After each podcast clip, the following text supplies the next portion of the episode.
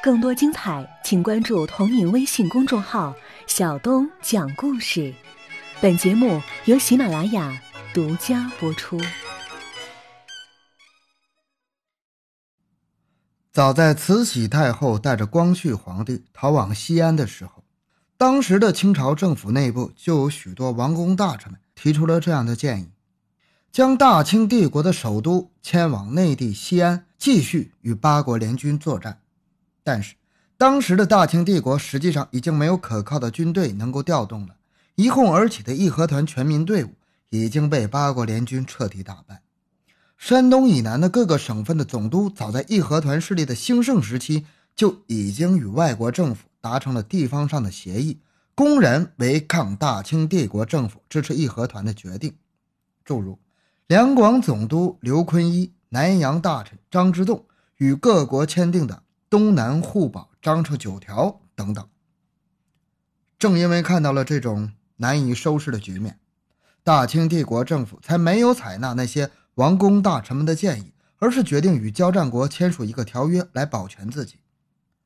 一九零零年十月，法国政府率先提出了惩治祸首、赔款、拆除大沽炮台等六项要求，作为与大清帝国政府谈判的基础。经过各国公使的多次会议加以补充修改，到了十二月二十四日，参战的八个国家之外，又加上了比利时、西班牙和荷兰三国，共同向大清帝国政府提出了议和大纲十二条。这个议和大纲经过西巡的慈禧太后和光绪皇帝审阅之后，他们代表大清帝国政府表示完全接受。光绪二十七年农历七月二十五日。也就是一九零一年九月七日，奕匡、李鸿章全权代表大清帝国政府，在北京与英、美、德、法、俄、日、意、奥匈帝国、西班牙、荷兰、比利时这十一个国家正式签订了丧权辱国的辛丑各国合约。因为这一年是辛丑年，所以简称为辛丑条约。在国际法上。因为大清帝国不承认与各国有过正式交战，事件是出于义和团的暴乱，故此辛丑条约只属于一个协定，而并非和平条约。协定翻译成中文的意思是“中国与十一国关于赔偿一九零零年动乱的最后协定”。按照国际惯例，协定以原文法文为准。辛丑条约共十二款，另有十九个附件。它的主要内容有：一、赔款。中国赔款白银四亿五千万两，分三十九年还清，年息四厘，本息共计九亿八千万两，以海关税、城关税和盐税做担保。二，划定使馆区，将北京东郊民巷划定为使馆区，成为国中之国，在区内中国人不得居住，各国可派兵驻守。三，拆炮台，驻军队。拆除大沽及有碍北京至海通道的所有炮台，西方列强各国可以在自山海关至北京的铁路沿线十二个地方驻扎军队。四，胁迫大清帝国政府承诺镇压国民反对西方列强的斗争，永远禁止大清国民成立或加入任何与诸国仇敌的组织，违者处死。各省官员必须保证外国人的安全，否则立予革职，永不续用。凡发生反对西方列强的地方，停止文武各等考试五年。五，对德国、日本谢罪。大清帝国政府分派亲王大臣赴德日两国，表示惋惜之意，在德国公使克林德被杀之处建立牌坊。六，惩治附和过义和团的官员。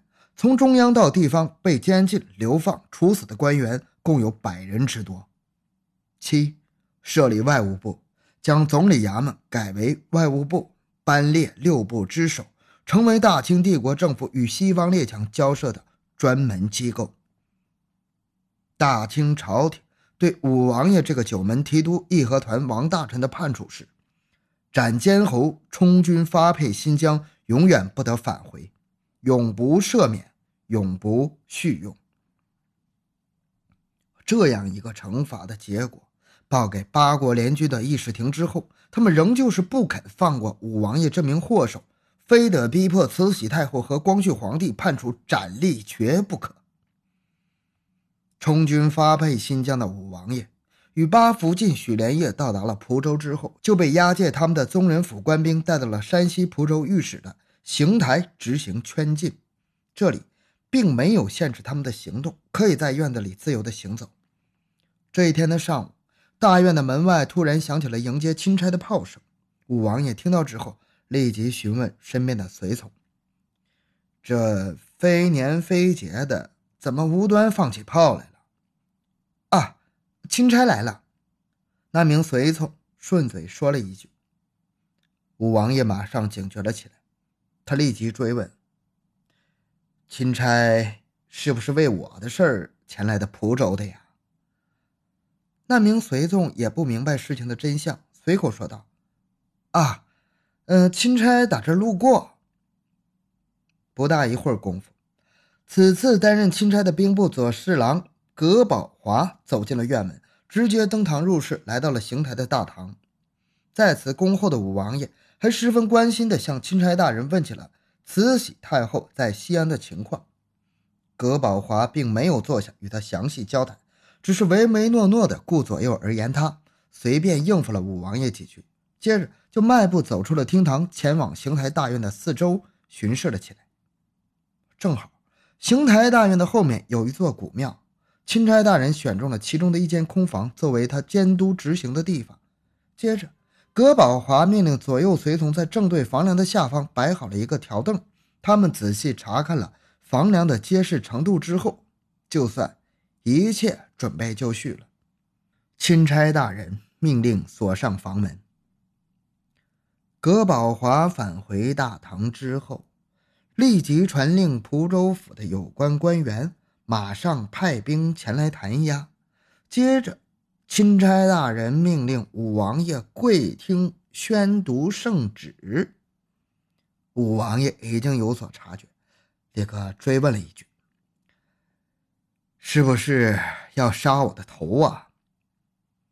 钦差大人连看都没看他一眼，依旧缓缓地展开了金黄色的圣旨，语气庄重地开始宣读：“在查已革职夺爵之武王爷，纵容权匪围攻教堂使馆，擅出违约告示，又轻信匪言，妄杀多命，实属愚暴冥顽。”应列加重惩处之首祸，着赐白绫一条，令其自尽。钦此。五王爷跪在地上，听完圣旨之后，感情非常复杂的说了一句：“哎呀，自尽呐！我早就知道自己必死无疑了，只是恐怕太后老佛爷也不能久活了呀。”他双手捂着老泪纵横的脸，将额头触到了地上。钦差大人葛宝华一声不吭地站在那里看着五王爷，紧接着用眼神命令左右随从给他递上了一条由慈禧太后亲赐的白绫带。请问钦差大人，我可否见一下家眷，留下几句话给他们呢？五王爷两手捧着那条白绫带。抬起那双通红的泪眼，向葛宝华请求着：“可以。”葛宝华非常简洁地回答了，接着便示意左右随从将一直守候在门外的八福晋许连夜叫了进来。许连夜一眼就看见了五王爷双手托着的那条白绫带，他的心里顿时什么都明白了，于是他也跪了下去，与武王爷形成了面对面说话的姿势。我只有一句话，请你务必传达给我的儿孙们。武王爷神情严肃的先跟许连夜说了这么一句。许连夜听了武王爷的这句话之后，没有做出任何承诺，只是用凝重的眼神继续看着他。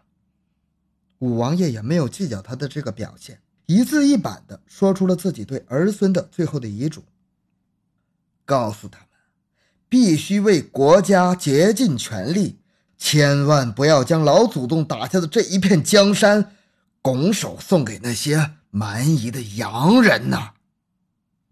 说完了这一段话之后，武王爷手捧着白绫带站了起来，向钦差大人询问道：“赐我自尽的地方在哪儿啊？”请跟我来。葛宝华带领着随从，引导武王爷和八福晋走出了大堂，来到了邢台后院的那座古庙。